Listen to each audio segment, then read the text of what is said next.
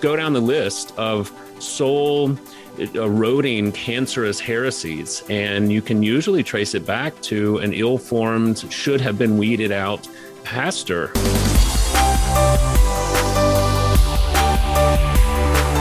Welcome to the Stand Firm podcast. I'm Nick Lannon of Grace Anglican Church in Louisville, Kentucky. Here today, as always, with Matt Kennedy of the Anglican Church of the Good Shepherd in Binghamton, New York, and Jady Koch of Christ Church Anglican in Mount Pleasant, South Carolina. Fellas, how are you today?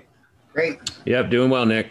Matt, you had a truck in reverse outside your window for 45 straight minutes during the Preventing Grace podcast this week. I hope you expressed to the construction crew that stand firm is a whole nother level of importance. yeah, yeah. They're tearing up our street. It's horrible. We can't go anywhere and no one can get to it. Well, actually, it's not that bad. it's actually pretty good. You like to be it. isolated. right, right. The curmudgeon. Yeah, yeah. Sort of, um, that's right. Get off my lawn, kids. oh wait, you can't even get to it. Literally stay off right. my lawn. Right. Well, this week, uh, we're going to be reacting to a recent article published at the North American Anglican by the Most Reverend Ray Sutton, the presiding bishop of the Reformed Episcopal Church, which is a special jurisdiction of the ACNA. The article is called Renewing Anglican Education, and it's actually a reprinting of a portion of Bishop Sutton's presiding bishop's report given on June 9th to the General Council of the REC. Now, in the article, Sutton calls for a province wide refocusing on Christian education and catechesis, as well as an intentional move to found Anglican parochial schools. Now, our three churches, Grace Church, Good Shepherd, and Christ Church, are all spending a ton of time and resources on formation and catechesis. Matt, you just preached at the ordination of a man formed for years under your leadership and ministry. JD, you serve on the mm-hmm. board of Trinity School for Ministry, which is probably Anglicanism's best known institution for higher theological education, at least American Anglicanism. We all have a lot invested in Anglican formation. Now, Jady, you resonated especially strongly with Bishop Sutton's article, hearing a call therein to renew a distinctly Anglican identity through church and seminary education. What do you mean when you say that?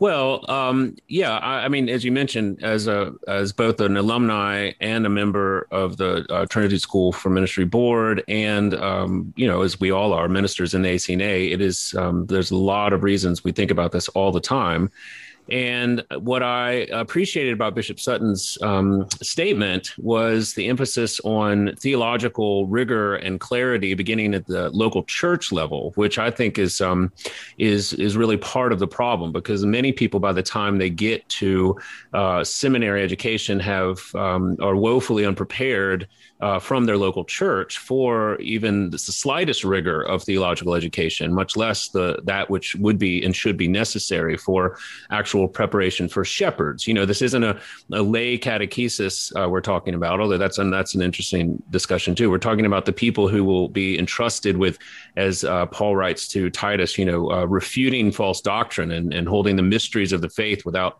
um, compromise and things like this. And so I think that. Um, the the the need for an appreciation of the challenges that the 21st century is going to bring for Christian pastors in particular is probably the most um, glaring need, or let's say the lack of appreciation, is the most glaring need I've seen in many of um, both clergy and um, and laity, for that matter. Because if we don't have a clear sense of the um, of the problems that we're going to face, then we're not going to do a very good job equipping people to adequately address them. But I could talk about that theoretically forever, and I will talk about as long as we have today um, on this show. But but I would be remiss not to uh, throw the conch shell to Matt because he's just recently um, preached at the ordination of a young man that he raised up um, all the way through. I believe is that right, Matt? Uh, yeah, he he came to our church about ten years ago as a college student, and uh, um, he, along with another guy, uh, were my first two interns uh, what what we did was it, we were kind of uh, trying to figure out how to build a plane while it was flying. Uh, at the time, we were getting a lot of young people in our church. It was it was growing pretty rapidly for that was because of your your aggressively progressive stance on all contentious social issues. Yeah, they just heard that's the only you know, thing young people want. They heard Matt, that as you know, so affirming, and they just right. fled in. Um, that's right. You no, actually, it was, it was out of space on your flagpole. That's right. You just couldn't put it. Sorry. It was a very strange. About ten years ago, while we were still in the middle of a lawsuit, um, about twenty students from BU walk in one day just to. I guess they were doing a, a, a tour of churches um, and they walked in during Christian Ed. I was doing adult Christian Ed, and I think we were doing it. Well, I was doing an apologetic series, and so they stayed. I mean, they, they I, I, we had a good probably 20 to 30 students coming to our church for the next 10 years. Ife Ojatayo is the one who's ordained um, uh, this, or he was ordained at Synod and he was inducted as an or, director of a church in our area uh, just this last week.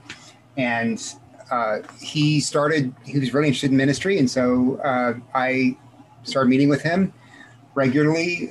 I put him, I gave him some responsibility in the parish, meet with him every week, read books together, kind of discern where his gifting lies. Um, over the course of the last three years before he went to seminary, all of this became really much more set and organized and at the same time, I was I was doing the same thing with another guy who was his friend, and, and he was also getting ready to go um, to seminary. We gave them both salaries in our church. We made them official interns, um, and I gave them responsibilities, both pastorally speaking. Uh, so they would preach um, fairly regularly. Um, they would visit people um, in the hospitals and uh, just regular pastoral visits. Uh, they would do pastoral counseling and we would talk together about theology regularly and, and, and, and those sorts of things. Both of them were not were, were not cradle Episcopalian, so they were not they were not Anglican. They were Baptist, so they had to unlearn some things and learn some things um, going forward. And another great thing, and maybe this is good, I didn't read the article you uh, you were mentioning. Uh, maybe this is off air, but you're mentioning an article about how seminary should be like basic training. And I think this I think the program that we've kind of developed over time is, is like that because both the guys we sent off to seminary and now both the guys who are ordained and leading churches have been through m- massive crises. Uh, both mm. were there during the time we lost our church. Um, but then after that, in the 10 year period after we lost our church, we had two huge internal periods of strife um, that these guys got to see and were taking part in um, dealing with. So when they went off to seminary, they weren't thinking about you know church as a theoretical thing. Right. Oh my goodness, you know, what what is my pastoral theology? They they had gotten their hands dirty. They had had to um, to negotiate a lot of the things that regularly happen in a parish and think through them theologically. Um, before they even cracked open um, the great things they had to crack open at, in yeah. Westminster. Um, we have one more guy in the one more guy uh, who was just ordained a deacon at the synod as well, and who's now doing a classical school. He's teaching in a classical school. Um, but I've got one more guy I'm training up right now, and uh, possibly two. So we're, we're going to try and formalize this process and, and get some funding for it because it seems like it's going it's, it's going well. So that's really inspiring. I mean, I think that's exactly the model that is lacking uh, across the board in general with respect to um, ACNA, you know, future ACNA formation, or at least at least in my experience of it. And I'm hoping that it, you know, there are certainly other churches doing what you're doing and you can point to them. But I think that more rigor, more exposure to the challenges, more apologetic, even um, you know, engagement, more is necessary on the front end because then you won't run into what we've all seen. We've been doing this long enough now. Is that people have this idealized version of of the church or of themselves or some combination of the two, and they basically come to seminary looking for um, affirmation of what they already think they know about the church and themselves, and perhaps even make it through seminary without ever having been been challenged. And then something you know, very disillusioning happens even in their own personal life or in the life of the church, and they become very frustrated and cynical. And of course, this was this is essentially the the the church that we all left was populated by uh, frustrated, cynical agnostics. You know, that's where you go. Um, that's where you go when you lose your faith. You go to, you know, uh, no offense to the high church men, but you know, you get more enamored with the church and less confident in the gospel. And that's that's a that's that's a shame. I mean, shame is an understatement it's a, it's a tragedy because I mean, as we've been talking about, the number of people's lives who have been been irrevocably harmed. I mean, maybe not mortally so, but certainly their faith has been harmed by the doubts and cynicism of a um, disillusioned pastor, an ill-formed pastor, are countless. I mean, I can't. I mean, every almost every single sort of hashtag ex-evangelical that I either read or have met personally has had some defense from a they should not be trusted, but a then trusted ecclesiastical source, whether it was a, you know, in some cases a bishop, it's at the very least a priest or a deacon who has or youth minister. That's right, who has baptized their doubts and their objections to the faith, and they just carry that around with them as a defense. And I see this all the time. Well, you know, that's what you say, but my old rector back in college said you know the bible was just written by a bunch of angry white men or something you know or, or you know that's what you say but but you know christians throughout all of history have have wrestled with the with the reality of the physical resurrection or that's what you i mean just go down the list of soul eroding cancerous heresies and you can usually trace it back to an ill-formed should have been weeded out pastor uh, in certain cases in, in many cases. And that's that's a that's a, a, tragedy. And I think that that Matt, you're the model that you're adopting, and actually the one that that, that Bishop Sutton is actually advocating for, that begins at the local parish with a very clear-eyed reality i mean vision of what needs to be formed is the most necessary because I mean the number of people I mean Nick we joked about it back in seminary even the number of people who say you know my calling to seminary came after you know someone heard me read a good lesson one Sunday and a really the minister usher. Yeah. yeah and you know and that's and they said and you know the more I thought about it the more I said yeah I think I would be a really good um, shepherd of souls you know, or something I think I would I do think I have something and I resemble this remark I must say uh, and I'm not proud of it but I'm grateful that the Lord uh, spared me because when I got out of uh, college and discerned on my own outside of a local parish the call to ministry, I decided I just wanted to go to seminary. And I remember telling someone directly when asked, why do you want to go to seminary? And I said, well, you know, I need a degree so that people will listen to what I have to say. And he, in his, in his wisdom said, son, that's the worst reason I've ever heard for anyone going to seminary. And I said, well, you know, who the, you know, thanks for nothing who asked you, sucker.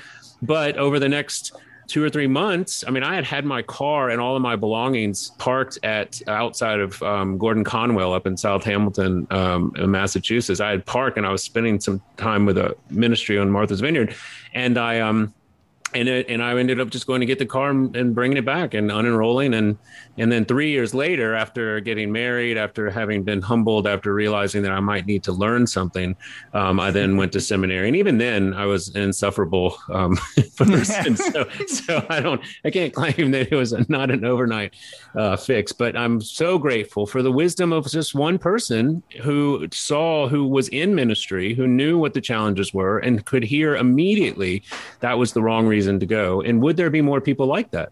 You know, I mean, if someone says, uh, you do realize you're going to have to be on the wrong side of history on just about every contemporary question that they're asking, you know, son, don't you, do you realize that? You know, there is no finessing some of these things. And you, it doesn't matter how nice you are, how eloquent you are, how many degrees you get, you are going to be persecuted, um, you know, so, subtly or overtly for the proclamation of the gospel, which includes that all have sinned and fall short of the glory of God. You know, this is the preamble to the final statement.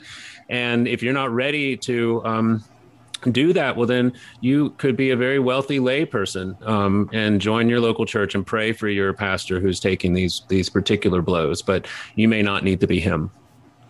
And we should say that the the really good lay readers and ushers don't necessarily turn out to be evil heretics who turn no for sure who, who turn those under their care into you know anti Christians. But what can happen is that they become milk toast people who just want to be uh, cruise ship captains, like you referenced last week, Jady. And then what happens when either they're youth group kid goes off to college and as you're always referencing that sort of humanities 101 class where they hear an angry professor challenge their faith and they're completely unprepared yeah completely completely. to give the defense for the faith that they thought they had within them. It just withers away immediately. And i've been really called to my own account on this and we've really over the last two years as we're getting Grace Church here in Louisville up off the ground, one of the things that we've been really intentional about is forming disciples from the very youngest ages, Amen. not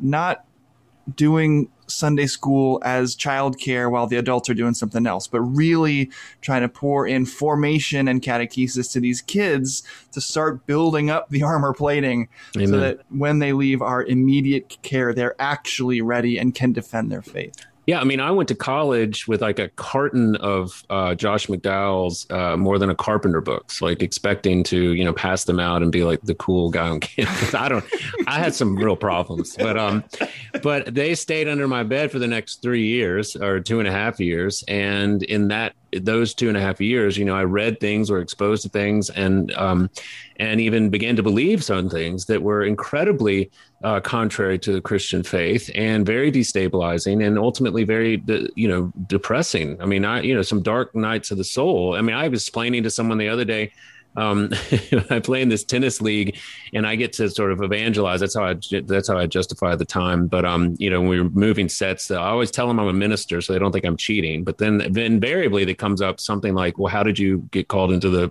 into the priesthood or in the ministry?" And I say, you know, so I've got my little elevators pitch, but essentially, it was that I spent about you know, I spent about a year and a half, a little over a year and a half, staring directly into the question of whether or not God exists, and that was just about long enough for me to to be frightened for the rest of my life. you know, and I think that's where um, I'm grateful. I ran back and you know found um, that the Lord delivered me from that, and I've spent the rest of my life um, basically uh, both both reflecting on that time and and hoping that no one else within my care or earshot will ever have to to face it. And so when I got to college and was, and then I went to my earnest young college minister who did the best he could but you know he's not he's he wasn't ordained then nor is he now wasn't you know formed in the same way. And they said well you know you don't have a phd in um, xyz like dr atheist over here who tells me that you know there's no reason to to believe that jesus ever even existed you know? And so i'm like and and that was such a formative experience that i think it has um, really carried me through uh, and remains part of my mission to this day. I mean, I know you have a heart and a, and a vision for apologetics and formation, Matt. And I think that to the extent that there are there are people walking around with objections to Christianity with some of the most facile and easily addressed questions uh, they think are the the you know the smoking gun as to why all of this is a is a is a joke is um, is a real judgment on the local church uh, in every denomination.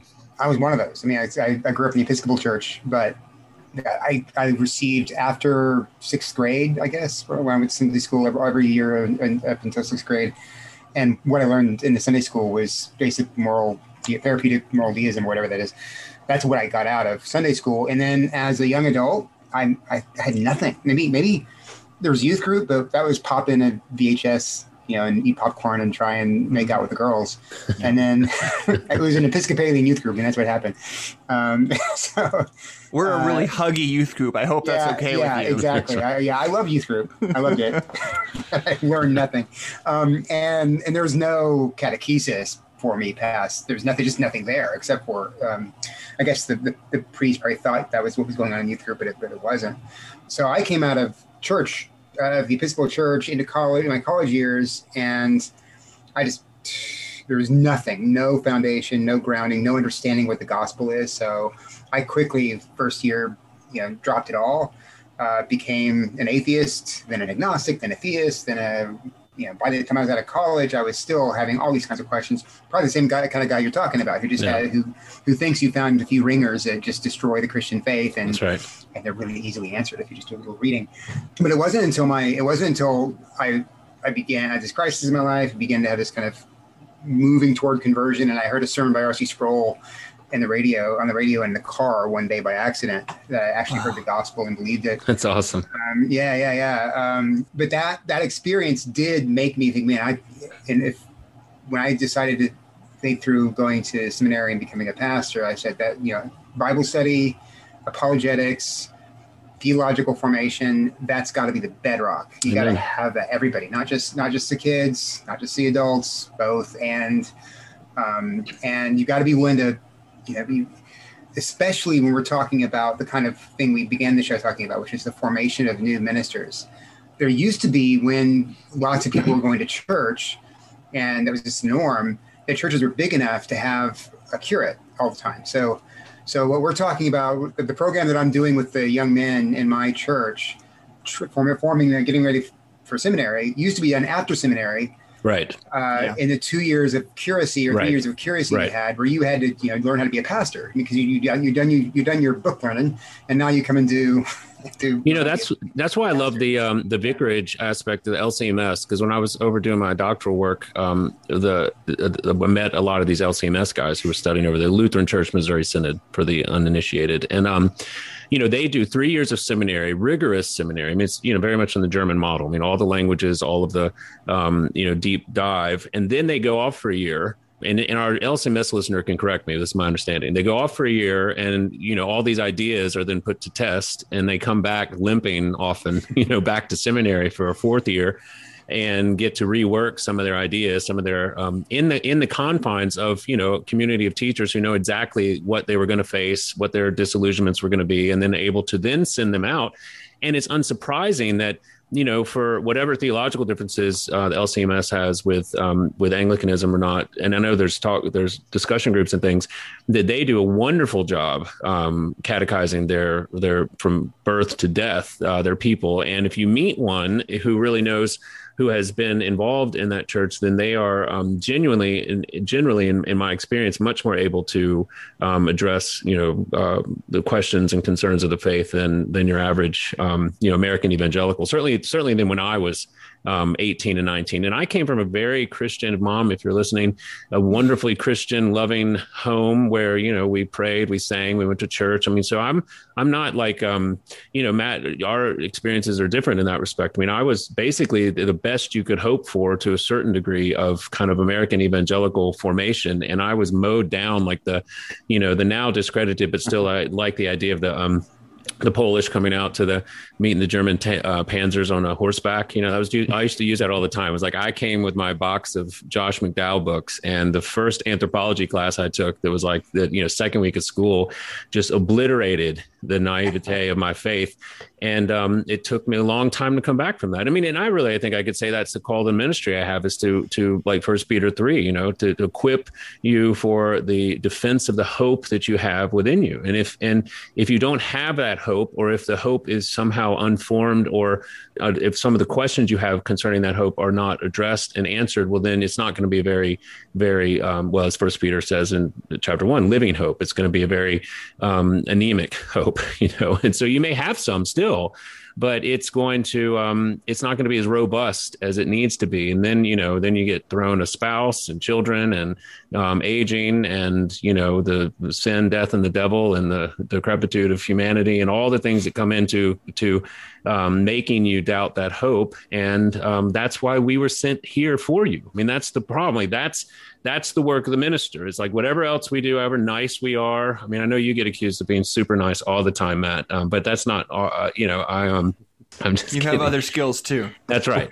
Um, you know, like Mr. It's not just I'd, my winsomeness. I'd much rather be someone who I'd much rather be known for for helping, you know, brought someone through the valley of despair um, the valley of the shadow of death uh, with teaching, preaching, and pastoring than than anything else really in life. And that's that's the pastoral call. You know, I I see it, and I've had this conversation for twenty years with in various capacities because I have never had another job, and so I'm always, um, you know, there's always an implication that that what I needed to be was less sort of interested in some of these apologetic questions or these theological questions or any other of these questions and be more interested in just quote unquote loving people. And the whole time my answer has been, well, this is love. This is love for people is to, is, you know, to train, to, uh, encourage and to equip as far as I can tell. And so I think that, you know, when we go back to formation, you know, I think that, that a lot of people have, um, you know, again, I, I, think that that we're we're in a position, I should say, in the ACNA um, where we are working out what our identity is. You know, we have all of these various jurisdictions, like I mentioned, form have come together. There's a lot of various dioceses with different ideas, and that's part of the growing process. And I don't think that's, you know, it's not necessarily bad, but I do think that there, unless we come to a general agreement about the type minister um, that we need to form, which would involve a general agreement on the problems they're going to face, then I think we're going to have a hard time having any cohesion, um, no matter where we train ministers, whether it's Trinity, Nashotah, Gordon Conwell, you know, down the list. I mean, all of these places, uh, because the pastors themselves who are sending these people will not have had the right discernment to pick out, or at least to inform the people that they're raising up for ministry of what they're actually going to face. That's right. I, I, I remember reading a book about how uh, back in the olden times in the Church of England, you could, you know, wherever you went in the country on a Sunday morning, if you go into church, and you'd find the same thing because they were all doing the same service, same liturgy, maybe higher or lower, but you knew you were going to get a, you were going to get a prayer book, um, prayer book worship, and uh, of course that's no, that is not the case with the ACNA. I mean, who knows what you're going to find any prayer anywhere in the country when you walk in, liturgically speaking. Um, you might find high liturgy, you might find low liturgy, you might find no liturgy. Who knows where you're going to find? Um, but I think the same thing is true. Is getting back to your point, Jady. I think the same thing is true when it comes to Christian education and and how people are being formed in the Christian faith. Because not only are we widely divergent in our liturgy, we're widely divergent in our theology. Um, and so we can sit here and beat our drums and say, okay, we need to educate, educate, educate. But I, am not so sure I want some places educating the. Yeah, for sure. I mean, some areas or some regions of the ACNA might have some really rigorous programs, but they're rigorously training, right? Um, you know, people in in, the, in in theologies that are antithetical to the Christian faith. I think in some ways. Uh, so, so I, I think I, I, like when I was reading that article that Bishop Sutton wrote for North American Anglican. I, I like the idea, at least within the REC churches, of having kind of a uniform yes uh, program, a, a a, a set guide of, of, learning that you take people through. And then, of course, you're going to have differences from parish to parish, but in general, there's there's these these points that everyone's going to hit um, along the way of, of formation and education um, that I, I, in a dream world, I think the ACNA should try to emulate. Yeah, well, I mean, I think that's where we could go back. Uh, I mean, I've gotten in trouble my whole Anglican life too of just trying to teach uh, the 39 articles, for instance, as a as a form of catechesis. You know, it was like very.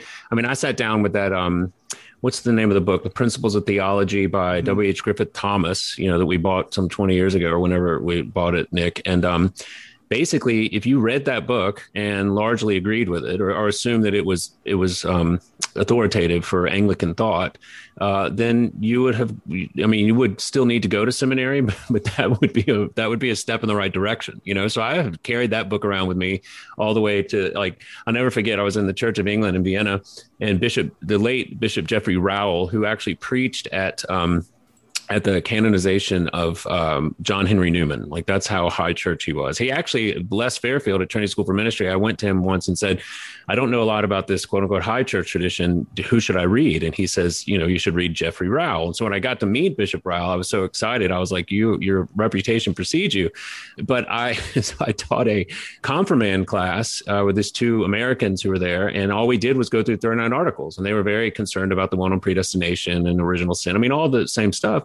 But they went back and met with Bishop Rowell and explained to him what the um, the curriculum had been, and then came back to me and just said that, well, you know, he was very respectful, but he said there are many other ways that we could also have taught confirmation, and that you know, here's he gave us some other resources to sort of round out their formation. And I said, well, you know, I'm not surprised that he did that, but but but it has been a persistent discussion that I've had is that we have the resources. I mean, you know, you asked in the beginning, Nick, about Anglican formation. Like, I don't, I mean, I am an Anglican minister. I have been involved in this since college. I'm I'm deeply invested. My whole life uh, is invested in the Anglican Church, so I care deeply about Anglican formation, but not so deeply that that I. Um, well, well, I shouldn't put it this way. Is that Anglican formation is a secondary concern to just simple Christian formation. And I think that Anglican, the Anglican bones are the best way when sort of used to, to structure and form a, just a, a classic Christian um, life. I mean, that's, that's how I argue. People to say, why did you become an Anglican? I said, well, I looked for a church that was based on this, that, that believed in the authority of scripture and was committed to the doctrine of justification by faith alone.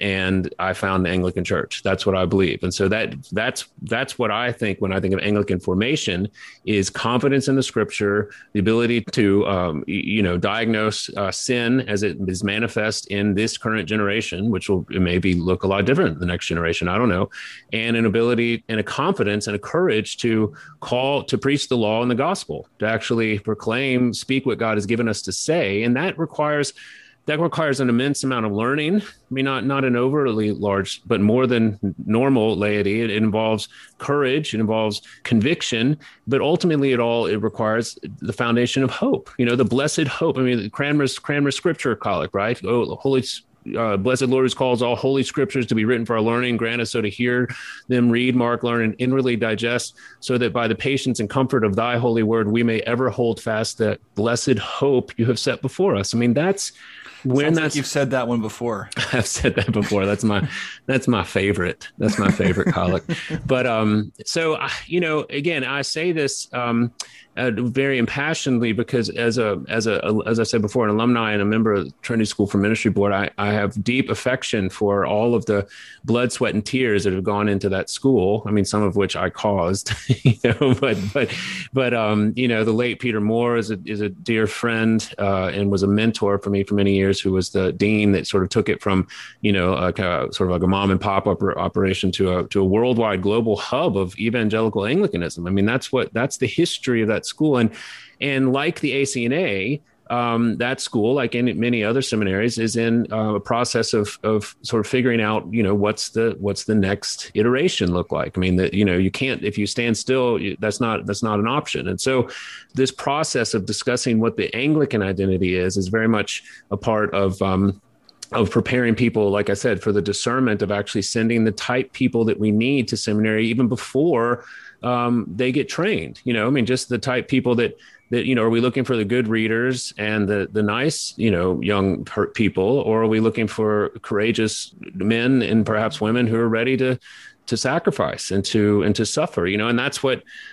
I don't know. I mean, that's that's where we need more Matt Kennedys, you know, who are at the rector level, who are not just passively accepting people to come looking for ordination, but actively pursuing people and saying, you know, the world has enough lawyers uh, and doctors, or at least, you know, maybe you are called to that, but you should also consider this because we have a lot of people who um, who need to be shepherded by people who know um, how to use a hook and a crook and we think you may be one of them. I mean, I mean that's that's what i would love to see. I mean I, I basically at this point if i meet someone who's a devout and so, a biblically literate christian who's in their early 20s i almost basically just rush them entirely to to, to become an anglican priest. I'm like please we need more of you. Um, you know i don't know what other plans you had for your life but this is a better one. Um, you know and let me explain how. And of course, you know, they spend a little bit of time with us and they realize that that's, uh, there's some, some, we should say opportunities and challenges that the ministry provides for your life and family. but, um, but it's a worthwhile calling, you know, and that's, this is what we do. I mean, I've, um, and Nick knows, I mean, we, when we were both at uh, St. Francis uh, in with with Southern Seminary right there, you know, we would I would try to like make rounds through the seminary and just kind of, you know, put out a, a you know like a shingle like a rush chairman, you know, Dan Grattan, uh, I mean Eric Stratton, rush chairman uh, for the Anglican Church because I knew that you know if you had these type young men who had who were preparing for for preparing for work in the Southern Baptist Church, they had already counted some of the costs that that that, that I knew they were going to have to count, and so you know I wasn't trying to convert them out of of Southern Baptist Church. But if they were looking for a biblically sound church that just happened to baptize babies, well, then you know, have we got a deal for you? Um, and so, you know, I'm I'm sympathetic. I mean, I think did you reference it or not? There's an article written ten years ago or twelve years ago now in um, the Gospel Coalition that I carry around and I send to people all the time because I've yet to find something that is more compelling. And it was um, the Gospel Coalition asked, What one thing would you change about seminary? And it asked a number of people, including Al Mohler. And, and there's a lot of good stuff in it, but there's one part in particular that stood out, and it's by a guy named um, Richard Pratt, who was once the chair of Old Testament at RTS. And he talks about this. He says, that uh, he uses the analogy of seminary being like military training, you know, which is many people try to decry. I mean, military analogies are replete in the scriptures. I mean, there's no question, you know, from Onward Christian Soldiers is very Christian hymn to sing. He says, Can you imagine what kind of soldiers our nation would have if basic training amounted to reading books, listening to lectures, writing papers, and taking exams? We'd have dead soldiers. The first time a bullet whizzed past their head on the battlefield, they'd panic. The first explosion they saw would send them running. So, what is basic training for the military?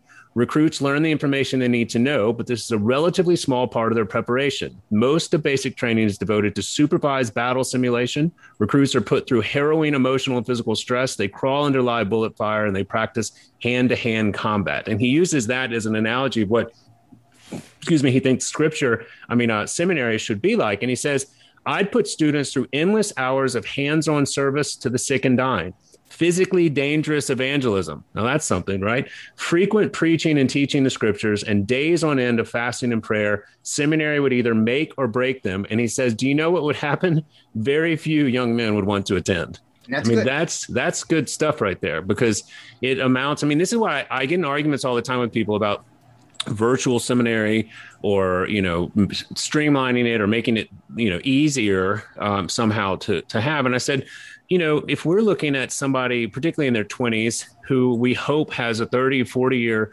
ministry ahead of them, uh, why are we so concerned about the first, like the first three years of their lives seem to be, uh, you know, a good proportion, proportional amount to prepare them for what we hope will be a long and fruitful ministry. And so why do we, why are we so quick to throw them out into, you know, into the water, as it were, until we are certain that they can't just not only swim, but that they can swim well and fast and strong. And so, again, I mean, I, I'm so heartened by your testimony there, Matt. I mean, not the least of which of of uh, recruiting young people, you know, the elusive young people from from a college, and actually shepherding them up through the challenges of a ministry, so that I, you know, by God's grace, I expect them to have at the very least a very clear eyed understanding of what they're getting involved in. And that can only be for the good of the people that he, they have been sent to to serve and to lay down their lives for. And you know thank god. And one assumes matt that as you're going through this process with them you are clear and open with them about the possibility that you're going to find that they're not called in this direction. Yeah it's not is not the uh, the first steps toward your pastorate. It's the discerning whether or not you're going forward program, right? So you uh, you spend you know two years on staff in which you discern whether or not God is calling you to this, and we help you discern that. And there have been some guys we've said say no. There've been two guys that we said no uh, to. One guy who tried it out and said this is not for me. Um, and that's what you want. You want you don't want every single person who who comes through wanting to be formed to to just pass through without any problem. You want you want people to be tested and tried to the point that it's. Uh, there are times when they want to quit. Yeah. Um, and if they choose to go on, that's a great sign. That means you got somebody who's who who uh, is walking into it with eyes wide open and who has the who has the desire to make the sacrifices necessary to be in the pastorate. And it's a sacrificing thing. you know, I remember I, I, was for I was fortunate enough when I was uh, preparing to go to seminary myself to have a really good, really good Episcopal church and a really good pastor who did who did kind of uh, mentor me. But I only had I think a, year and a half there, two years. But I wasn't, and I was on staff. But I, I did. There was it was kind of a placid time, so there were no real crises.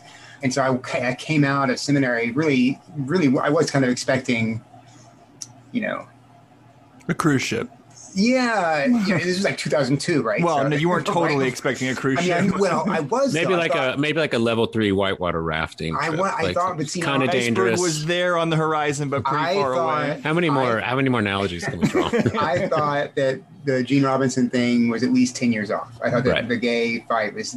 We, I, I, I, had no idea getting out of seminary that was gonna it was gonna break open in 2003. But anyway, it, I was I was shocked by a lot of things I found when I got to my, my, my parish and yeah, I mean, just if you have someone you're if you're if you're a pastor you're listening right now and you and you have a young uh, young guy you think is and or a guy who's not so young uh, who is uh, who who has the spiritual courage. depth and you know, the courage, you know, pose the question. That's that's how I, I mean, all the guys, uh, save the first who came to me, all the guys I've recruited just start with that question. Hey, what have you ever thought about? Have you ever thought about the pastorate? without doing what I'm doing. Um, and I think only one, when I asked that question, immediately said, "Oh, it's yeah, I have been thinking along those lines." The others said, "Oh, no, yeah, I'm not even thinking, no way," and turned it over in their head over the next few weeks or months and said, "You know what? I'm, I really think I want to try this out." Um, so, so yeah, I mean, it, I, I, I do think that in a healthy in a healthy congregational setting, God's going to raise up people with vocations toward uh, toward ministry. Yeah, Matt, I totally agree with you. And I, uh, like I said before, I mean, we have been looking, I look far and wide. I mean, if anyone listening to this podcast has any inclination, call, call us, we can talk.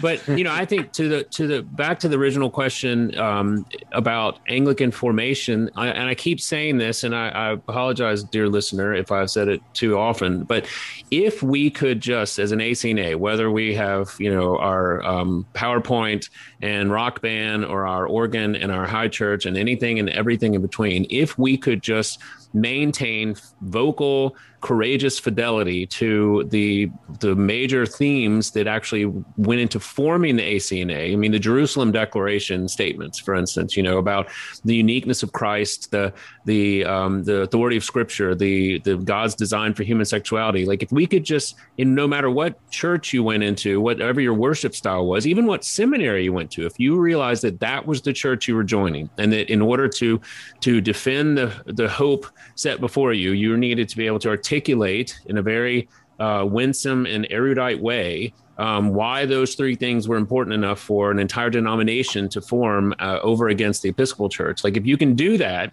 and you can articulate it and you can defend it and you are passionate about it, well, then you're going to be okay, whether you or you're going to be doing what you were called to do. You know, you're going to the uniqueness of Christ is going to put you on the wrong side of all sorts of people because they're going to say, well, you know, my I don't want to talk to my neighbor who's not a Christian. It's like, well, you you you need to, you know, yesterday. Um, and I don't know what that looks like. At least invite them to church. Let's start there. You know, the the authority of Scripture, you know, puts you in all sorts of uh, awkward conversations um, across the board. And then fundamentally, you know, we just got through Pride Month. I mean, that one's going to put you in the, the wrong side of everything when you talk about God actually has a plan and a design for human sexuality that doesn't involve limitless permutations of your gender and sexuality. I mean, all of those are going to weed out from the onset the type people who want to get into this for I don't know for um, for codependency reasons, for because they're people pleasers, because they think you know they want to be nice.